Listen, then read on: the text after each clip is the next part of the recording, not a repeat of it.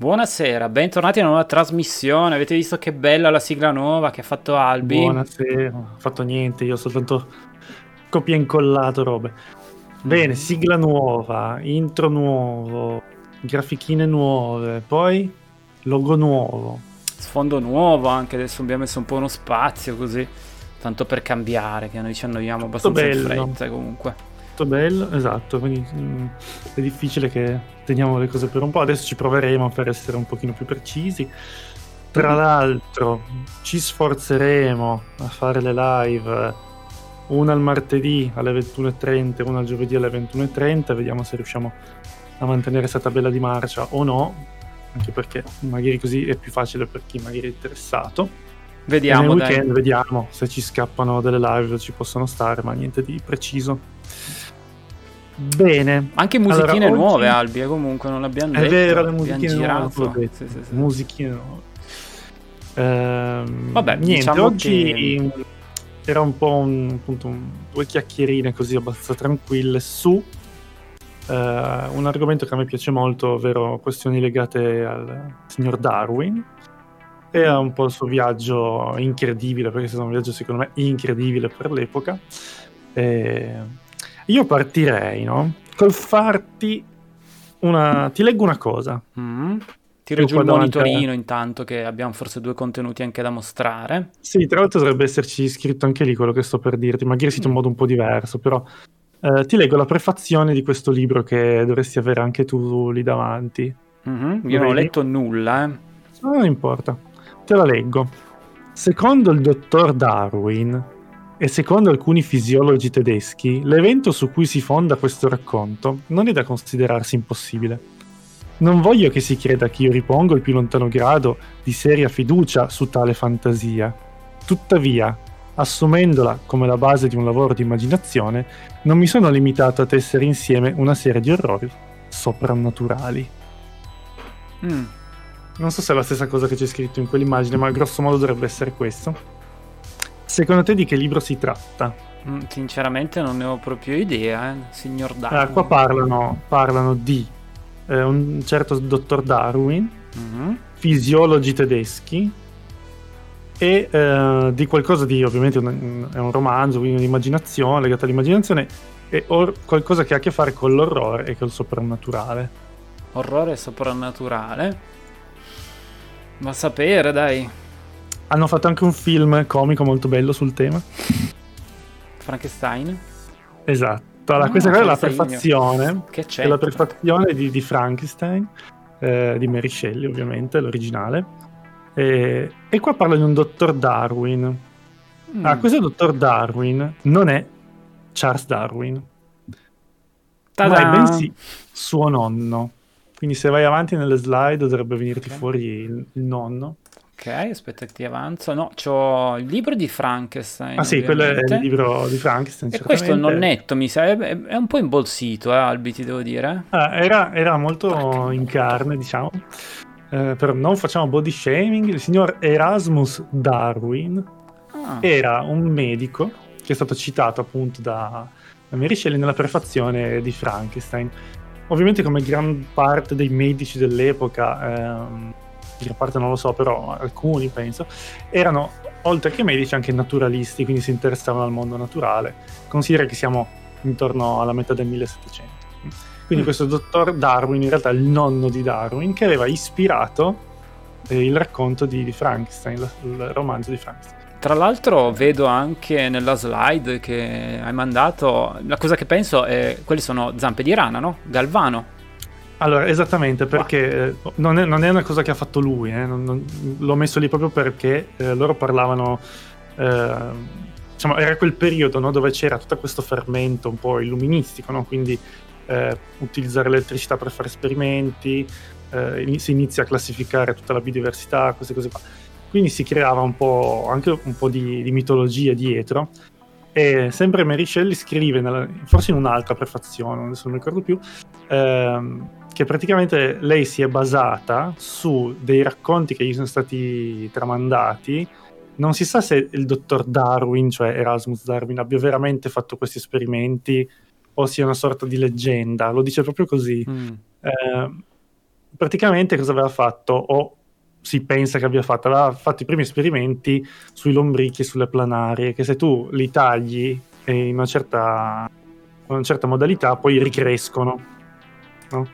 Quindi, ad esempio, se tu prendi un lombrico e lo tagli in un certo modo, lui può, può replicare la parte che manca. No? Saluti a Nanaste che ci segue e ci saluta. Benvenuta. Buonasera. Benvenuto, buonasera. non so se sono una ragazza, quindi benvenuta. E, ehm, e quindi eh, ho messo anche Galvano per lì che parlavano proprio di mm, questa, mm, questa cosa di utilizzare l'elettricità per portare in vita degli esseri viventi, no? quindi Sì. che fossero lombrichi o esseri umani, quindi si è ispirato un po' a questo. Sei anche siccome- iscritta, tra eh, l'altro. sì. eh, Quindi Ah, grazie, grazie grazie mille. E quindi, diciamo, è stata un'ispirazione per questo libro, per dire che il nonno di Darwin, Erasmus Darwin, non era uno qualsiasi, era un personaggio molto importante della, mm, diciamo così, del mondo scientifico di metà Settecento. no? Aveva creato una società che si chiama Lunar Society, insieme ad altri pensatori, scienziati contemporanei, e si chiama Lunar Society perché si trovavano nelle notti di luna piena per fare queste cioè, erano poi de- delle feste no? tra, tra gente tra studiosi magari parlavano no? si scambiavano opinioni Perché non lo facciamo anche noi, scusa? Eh? Io non so. Vabbè, questo, questo che facciamo noi adesso è più o meno la stessa cosa e, No, cioè, no. non mi paragono neanche minimamente a questi personaggi però alla fine si chiacchiera di cose scientifiche no? Sì, vero. e, e secondo te perché si chiama Lunar Society? ti viene in mente qualche idea? Lunar è legato alla luna perché si riunivano di notte, immagino, no? Ecco si trovavano quando c'era la luna piena Mhm. perché per facilitare il ritorno a casa, perché sennò era troppo difficile tornare a casa perché non si vedeva un tubo. Un classico. Comunque volevo ancora aggiungere una cosa sul discorso delle zampe di rana che mi ha fatto venire in mente. Abbiamo parlato di Aldini. Lui letteralmente faceva gli spettacoli con l'elettricità cercando di rianimare i morti. Prendeva i cadaveri, gli faceva passare l'elettricità, li faceva muovere ovviamente, la gente rimaneva impressionata. C'è una puntata proprio Sì, un apposta vecchio video. interessante. Mm, figo. Un vecchio video che abbiamo fatto, se qualcuno è interessato può andarselo Mhm. a, a recuperare. Ehm, Ma- E tra l'altro volevo dire che eh, loro si facevano chiamare i Lunatics, che era un gioco di parole tra luna e tix, che vuol dire zecche. Mm. Un po' una stupidaggine. Eh, e questo Erasmus comunque era un personaggio particolare perché era super progressista, quindi era per l'abolizione della schiavitù, per sostegno dei diritti civili, emancipazione della donna, Grande. cose qua, che non era così scontato per l'epoca, no? Ed è stata un'enorme fonte di ispirazione per suo nipote, cioè il nostro Charles Darwin. Aveva anche scritto dei libri e persino in uno che viene chiamato, eh, al cui titolo è Zoonomia, aveva già buttato le prime idee sull'evoluzionismo, quindi aveva l'idea che tutti gli organismi fossero collegati attraverso un filo, così diceva. Eh, è molto molto interessante secondo me questa cosa qua. Quindi gran parte del, del pensiero di, di- di Darwin, quello più, tra virgolette, famoso, Questo che sto mettendo deriva- foto. esatto, deriva da suo nonno, ok? Beh, l'ha influenzato in maniera molto positiva, direi, alla grande. Esatto, tra l'altro la famiglia di Darwin eh, era molto benestante, soprattutto dal ramo materno, se non ho capito male, e ehm, erano appunto, come avevo detto, già- proprio in generale la famiglia laica, progressista, eccetera. Lui era eh, un ragazzo, mm, diciamo così, che era stato, tra virgolette, obbligato a seguire gli studi di medicina, qua stiamo parlando di Charles Darwin.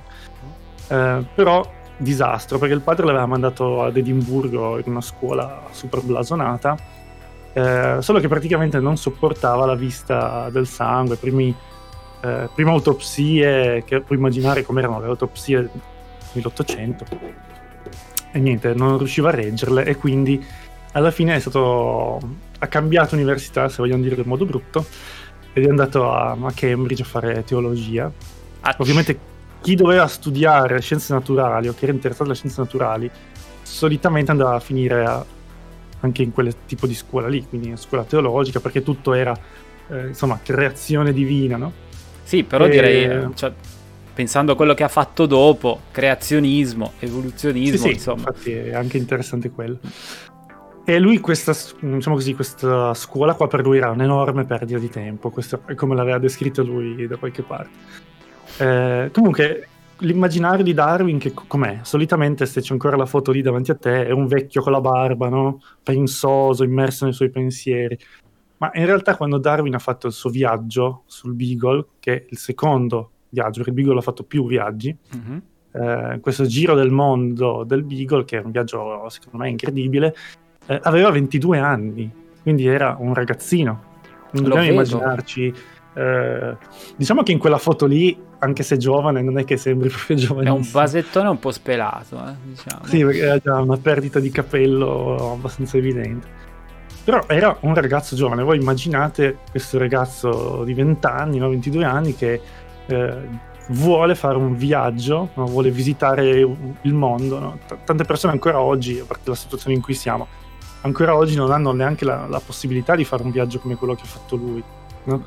E quindi lui si, imbar- si imbarca su questo Beagle, che è un brigantino, eh, partono il 27 dicembre 1831, quindi subito dopo Natale, dopo una serie di problemi.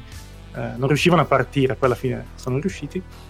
E questo è letteralmente un giro per il mondo, hanno fatto proprio il giro del mondo.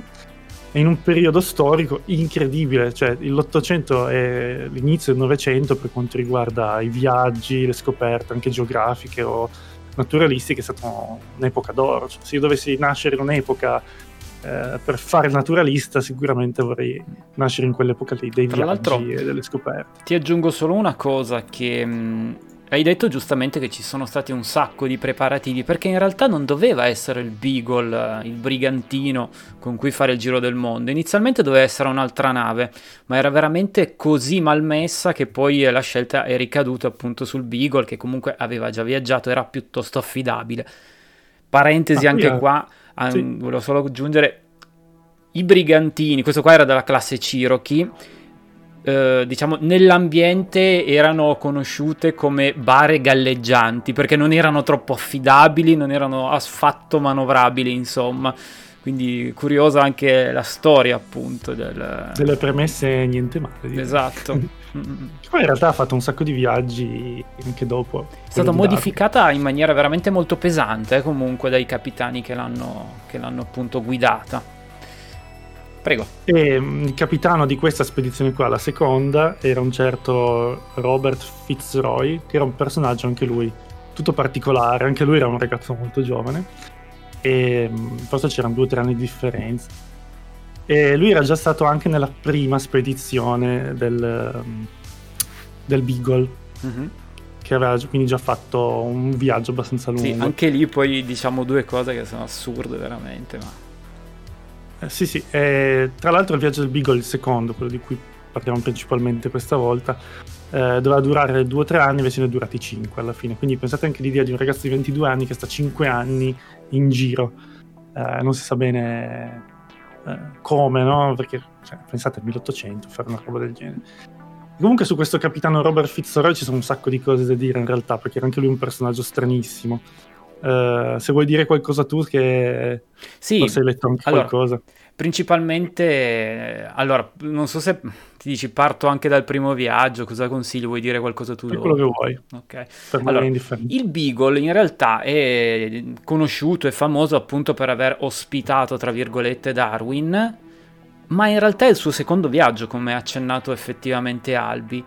Il primo è, secondo me, alquanto comunque straordinario perché il primo viaggio praticamente è stato fatto dal, dall'Inghilterra, ovviamente sono andati nella terra del fuoco, nella terra del fuego, sulla punta estrema sud dell'America del Sud, ovviamente, così per inquadrare la zona. E cosa era successo? Avevano attraccato lì e mm, diciamo degli indigeni avevano tentato di rubare una scialuppa. Erano stati ovviamente catturati e li avevano presi come ostaggi. Quindi li hanno riportati in Inghilterra. Erano quattro queste, questi indigeni che erano stati catturati. Uno purtroppo è morto per vaiolo, tra l'altro. Quindi... Sì, qualche malattia infettiva. Esatto. Eh, uno di essi invece era stato comprato per un bottone di vetro. Infatti era stato poi soprannominato Jemmy Button per questo. Comunque hanno prelevato dal loro ambiente, dalla loro tribù, queste persone e le hanno portate nella, eh, nell'Inghilterra moderna all'epoca, no? Ed erano diventate delle attrazioni. in quanto eh, partecipavano comunque alla vita sociale, erano ehm, invitati dal re, dalle regine, un po' di tutta Europa, eh, per appunto conoscere questi personaggi alquanto strani. Uh, Jamie Button addirittura è diventato quasi una caricatura, vestito da perfetto inglese. Tra l'altro, anzi, forse abbiamo una foto, sai? Sì, dovrebbe Salto... esserci qualche immagine. Così vi rendete subito conto. Voilà, cioè, dovreste vederlo nel nostro monitorino. Uh, lo vedete sul lato ovviamente sinistro vestito da indigeno e invece c'è un disegno lato destro di lui vestito impeccabilmente da inglese uh, tutto pulito, perfetto, paff- paffutello, ben nutrito insomma e, quindi è stato circa un anno in Inghilterra poi uh, assieme ai suoi compagni sempre il Beagle nel secondo viaggio di cui parlava Albi li ha riportati nella Terra del Fuego Cosa è successo? Lo scopo qual era? Era, ok, avete visto il mondo moderno, portate la civiltà nella vostra tribù, quindi insegnateli a parlare inglese, insegnateli il cristianesimo, tra l'altro, e... Beh, quello era scontato. Già. E comunque avanzate con la vostra civiltà, diciamo così, ecco. Eh, cosa è successo? Da parte Darwin, quando ha visto questa cosa, di come, di come erano vestiti, ha avuto veramente abbastanza sgomento in che condizioni vivevano. Eh, eh, sicuramente anche per un, un europeo è, mm. è, particolare vedere delle tribù indigene. Cioè. Assolutamente. Cosa è successo? Praticamente ehm, lui ha deciso alla fine comunque di rimanere con la sua tribù. Quindi è, è, fa, l'hanno rilasciato, non rilasciato, diciamo, l'hanno lasciato con la sua tribù. Lui ha scelto di sposarsi con una donna appunto eh, della Terra del Fuego Oh, ciao Azra. Ciao, ciao. E, Grazie per essere passato. Esatto, ma la storia comunque non è finita qui perché è assurda. Vent'anni dopo, un altro, diciamo, un'altra spedizione missionaria, eh, arrivata in Terra del Fuego, ha parlato con un indigeno che conosceva l'inglese, quindi quasi certamente era Jamie Button. E cosa è successo però? È che sono stati ammazzati quindi Jamie e la sua famiglia li ha eh, letteralmente ammazzati poi.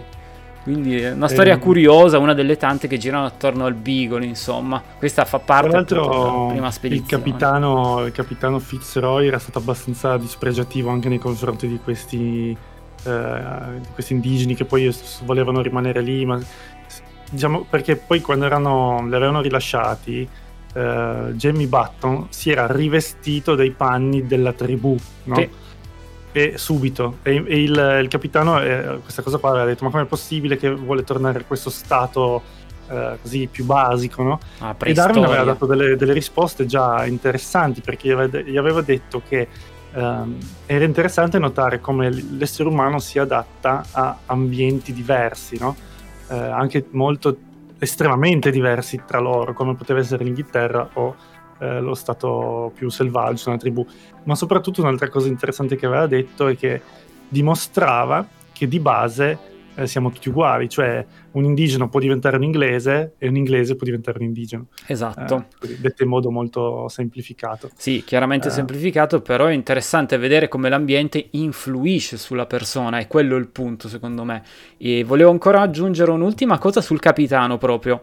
Il capitano della prima spedizione non è quello che hai tu citato, perché si è ammazzato anche lui, tra l'altro. Esatto, si era suicidato. Esatto, praticamente è arrivato nella Terra del Fuego e vedendo com'era la vita lì, come vivevano questi pomeracci, è andato in depressione. Si è chiuso 14 giorni nella sua cabina e poi dopo 12 giorni di deliri si è ammazzato. Quindi, io lo sapevo un po' diverso. Io avevo letto questo, ecco, insomma. Eh, quello sapevi? che ho sentito io invece è che il viaggio era stato talmente lungo ed era talmente solo perché non aveva nessuno con cui interagire, mm-hmm. tranne la ciurma, solo che non era un'interazione ehm, tra pari, no? È, è, come se fosse sempre un capo che dà gli ordini agli altri. Non avendo nessun amico, tra virgolette, è andato in depressione perché era sempre solo. Ah. E quindi questo è motivo che ho letto io. E questo si riflette anche su Fitzroy, tra l'altro. Uh, infatti, Robert Fitzroy, indovina come è morto? No, non lo so, ma si sarà suicidato anche lui a questo si punto. Si è suicidato. Classico. E sai perché, uh, an... perché Darwin era su quella nave? Mm, beh, mm, probabilmente aveva un progetto di ricerca in mente di studiare... No. no? Allora, Darwin è salito su quella nave un po' per caso. Allora, la storia è questa. Eh, considera che lui era in questa scuola di Cambridge, ok? Dove stava facendo la carriera da prete praticamente. Mm. Eh, questo capitano Robert Fitzroy stava cercando qualcuno che partisse con lui okay. che fosse più o meno del suo lignaggio per avere della compagnia, per fare due chiacchiere, proprio perché aveva visto l'altro capitano che era uscito di testa.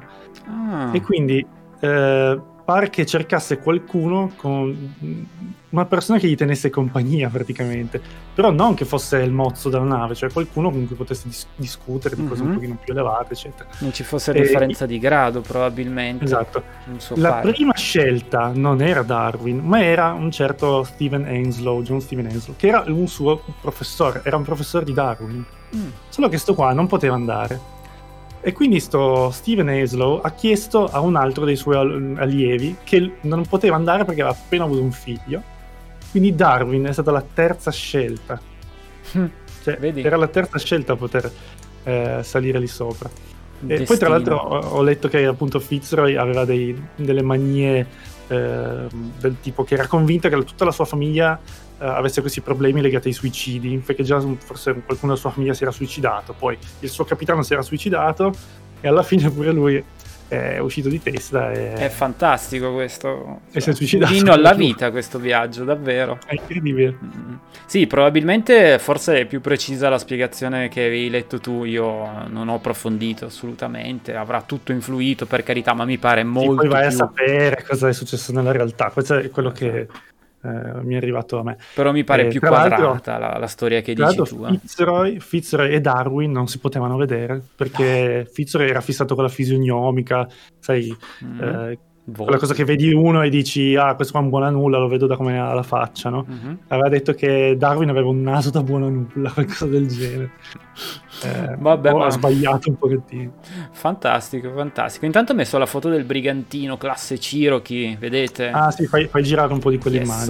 e tra l'altro così due info anche sul brigantino è stato costruito nel 1820 vado a memoria come sempre tanto quindi la data è più o meno quella. È stato il primo che è passato sotto il nuovo ponte, sotto il nuovo London Bridge, avevo letto.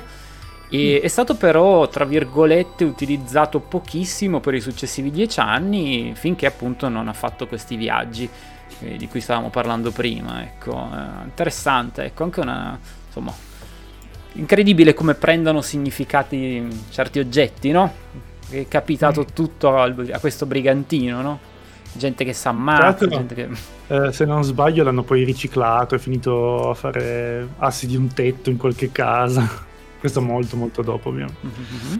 Eh, tra l'altro un'altra cosa curiosa è che Darwin eh, non amava andare a mare, cioè proprio pativa, pativa la, la navigazione, no? e per lunghi tratti, oltre a, patire il capitano perché non si sopportavano, il capitano era molto conservatore, non era mm-hmm. progressista come lui. Eh, quindi lui si faceva dei grandi pezzi a piedi e poi la nave lo andava a ripescare dall'altra parte praticamente. Fantastico. Eh, Io... E questo forse è un po' la sua fortuna perché lui andando, facendo queste lunghe traversate eh, visitava posti, vedeva, eh, raccoglieva un casino di materiale perché lui era un po' un tuttologo, era un po' un geologo, un po' botanico, un po' zoologo, raccoglieva tutto e poi dopo si faceva aiutare da altri per analizzare eh, tutto quanto. Stai laggando a bestia, eh, ti dico. C'hai una faccia buffissima, frizzata, quindi... Non mi dire così, ma l'audio si sente. L'audio si sente bene, ogni tanto vai a ah, scatti, però si sente, eh, si vabbè, sente, dai. Che si sente.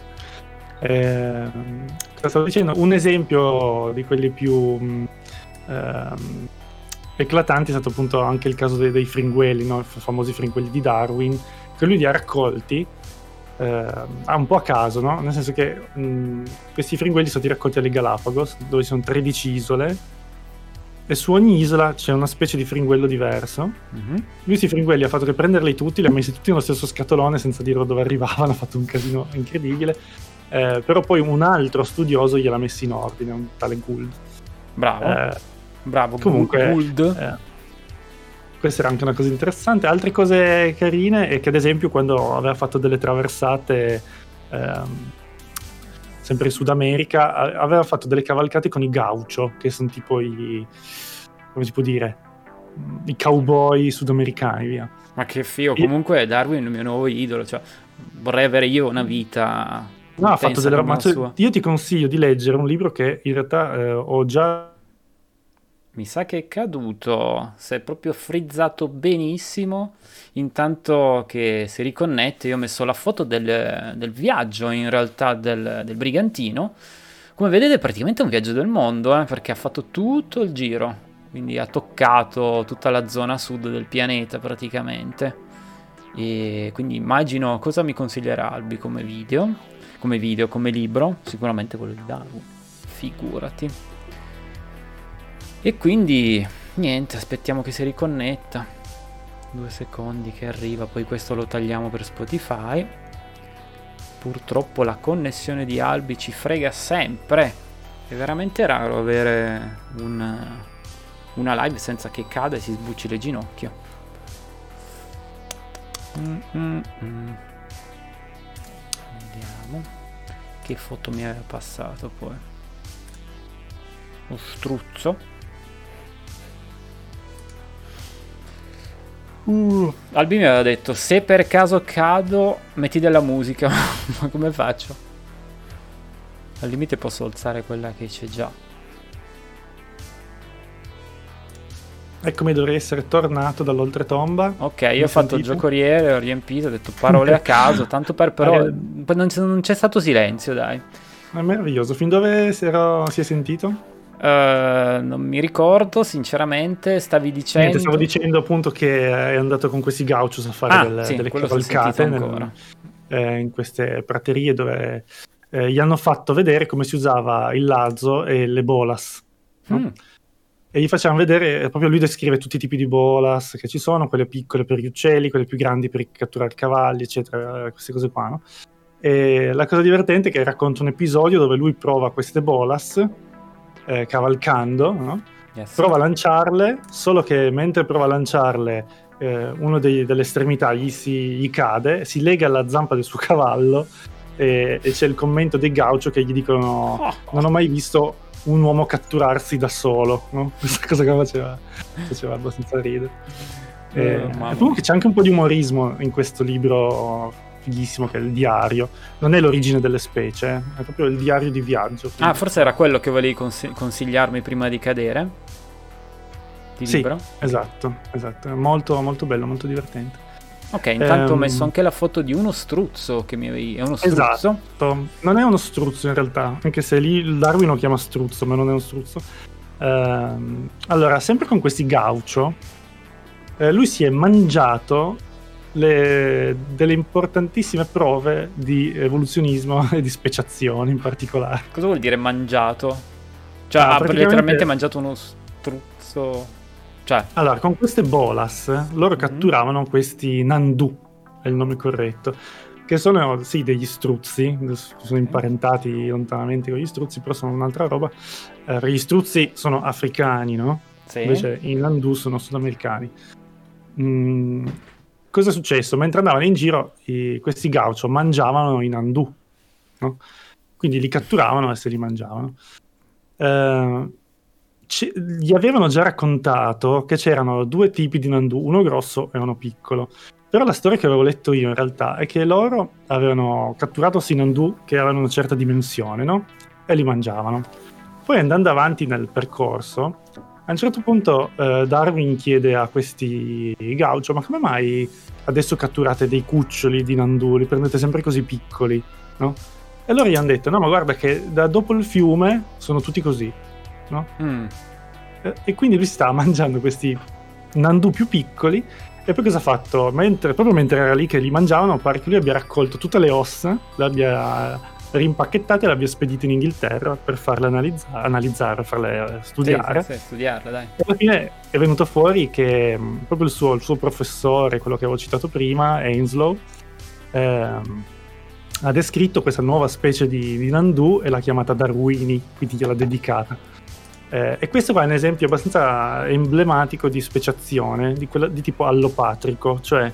Eh, Traduci che noi non sappiamo traduco, un'unica popolazione di questi Nandu, cioè diciamo così, un antenato, un progenitore di quelli che ci sono oggi, eh, viene fuori una barriera fisica, il fiume, che separa la popolazione. Mm-hmm. Le due popolazioni di questo eh, Nandu antenato si evolvono in modo indipendente, no? quindi una ha dei tratti, che ne so, è grande, una specie grossa, l'altra invece è diventata piccola e sono diventate due specie diverse da un'unica popolazione iniziale dell'antenato progenitore, che era la stessa cosa. Okay? E quindi ha, è, es- è, stato un esempio di, di, speciazione. Queste cose qua sono state per lui tutti piccoli tasselli che ha messo poi insieme per enunciare la sua teoria dell'evoluzione. Che tra l'altro non so se lo sai, mm-hmm. ma non ha detto subito. Lo sapevi? Detto subito cosa vuol dire? non è che è arrivato dopo, allora, aveva 22 anni, dopo uh-huh. Mhm. 5 anni di viaggio, aveva 27 anni, lui per altri 5 anni non ha mai detto nulla. Vabbè, ha elaborato teoria. la sua teoria comunque, pian piano, raccogliendo, studiando, mm. no? Non è solo quello, in realtà mm. mh, mm, pare che avesse un po' di timore nel raccontare quello Beh. che aveva intuito, eh, un po' per, secondo me per le pressioni anche ecclesiastiche. Non Direi. è che poi dire queste cose qua un po' così, un po' forse anche per quelle dei suoi colleghi. Però eh, alla fine è venuta fuori, forse anche si è confidato con altri, anche perché non era da solo in tutta questa faccenda, come certo. dicevo. Invece mi era venuto immaginarsi il genio incredibile che fa tutto da solo. Mi era venuta in mente una domanda che forse magari uh, mi avevi già accennato all'epoca, che comunque la teoria dell'evoluzione di oggi possiamo definirla così, non è ovviamente quella che aveva elaborato lui, quindi si è andati comunque ancora avanti, o dico una cavolata? Allora, grosso modo, grosso modo è, sì. è così, nel senso che la logica è quella. Cos'è che oggi abbiamo in la più? La genetica. Di enorme, ovviamente tutta la parte di genetica che per loro non, non c'era. Eh, quindi noi abbiamo questo vantaggio qua, c'è il neodarwinismo, eccetera. Non ho più seguito le teorie più recenti, eh, però comunque sì, mm, oggi son, diciamo, c'è una sorta di evoluzione di questa qua. Eh, poi una, magari un'altra volta voglio parlare di alcuni personaggi, però farei una live apposta o mm-hmm. una cosa del genere apposta perché eh, mi piacerebbe parlare di alcune persone che erano un po' in ombra ma facevano del gran lavoro sporco su questi argomenti, quindi eh, magari poi dedichiamo una volta apposta volentieri questo. che è sempre bello imparare cose nuove parlo ovviamente anche di me io sono molto meno informato su questi fatti Albi invece spiega sempre bene insomma vabbè lo, l'ho studiati, studiati a lungo quindi Volevi poi aggiungere qualcos'altro? Io do un'occhiata alle slide. Avevo messo, ho già spiegato che ha praticamente fatto il giro del mondo mettendo la mappotta e sì. poi vabbè c'era appunto quello che possiamo chiamare gergalmente lo struzzo e poi niente, Jamie Button, l'abbiamo raccontato. C'è ancora qualcosa Sì, quello, forse come, come, conclusione mi piacerebbe che la gente provasse a immedesimarsi nella vita che ha avuto Darwin, soprattutto da, da ragazzo, perché poi lui non è più andato a fare nessun viaggio. Per anni lui si è occupato di altro, di cirripedi, di, di tutt'altro, quindi ha proprio sedimentato la sua teoria e poi l'ha, l'ha buttata fuori quando era bella calda, bella pronta. Comunque, quando lui aveva 20 anni, si era trovato a fare il giro del mondo. A chi è che capita oggi fare una roba così? Ma infatti, te l'ho detto, io guarda, sarà che siamo in lockdown, ma davvero. Eh, un po' di invidia, un po' di invidia c'è. Accentua la differenza, ecco, l'invidia comunque, verso chi ehm, può viaggiare. Consiglio a tutti di leggere il libro. Vi dico il titolo, va così almeno non dico una cosa a caso. Lo dico in modo più preciso. Che vado a prendere. Mostracelo, ce l'hai? Ah. Ah, ho l'origine delle specie, ma non ce l'ho qui. Ah. Eh, tra l'altro si trova, l'origine delle specie si trova a prezzi ridicoli, 5 mm, euro, 4 euro. Mm-hmm. Allora, um, quello che io consiglio di leggere, che secondo me è più, più scorrevole, si chiama Viaggio di un naturalista intorno al mondo. Mm-hmm. Oppure Diario di un naturalista intorno al mondo, a due titoli. Um, l'unica cosa è che non è in ordine cronologico, ma in ordine di località. A me sarebbe piaciuto più fosse in ordine cronologico per dare l'idea proprio del viaggio. Però ci sono un sacco di aneddoti, di storie divertenti. Insomma, io consiglio di leggerlo. Bene. Ok, direi oh. che abbiamo sviscerato l'argomento come al solito. C'è delle cose interessanti, Albi. Speriamo che vi sia piaciuto tutto. Vi sia Speriamo. piaciuta anche la nuova grafica, che almeno a me piace yeah. un casino. E niente. Che no, dici? però possiamo chiudere. Ci vediamo alla prossima puntata. Che sarà Forse martedì. martedì. Perché martedì magari potremo fare qualcosa di più easy, gaming o qualcosa del genere. E poi Mhm. magari giovedì fare un'altra puntatona seria. Vediamo un po' come riusciamo ad organizzarci. Va bene, dai. Allora faccio partire la sigla, vi salutiamo. Sigla! Ciao a tutti. Ciao ciao.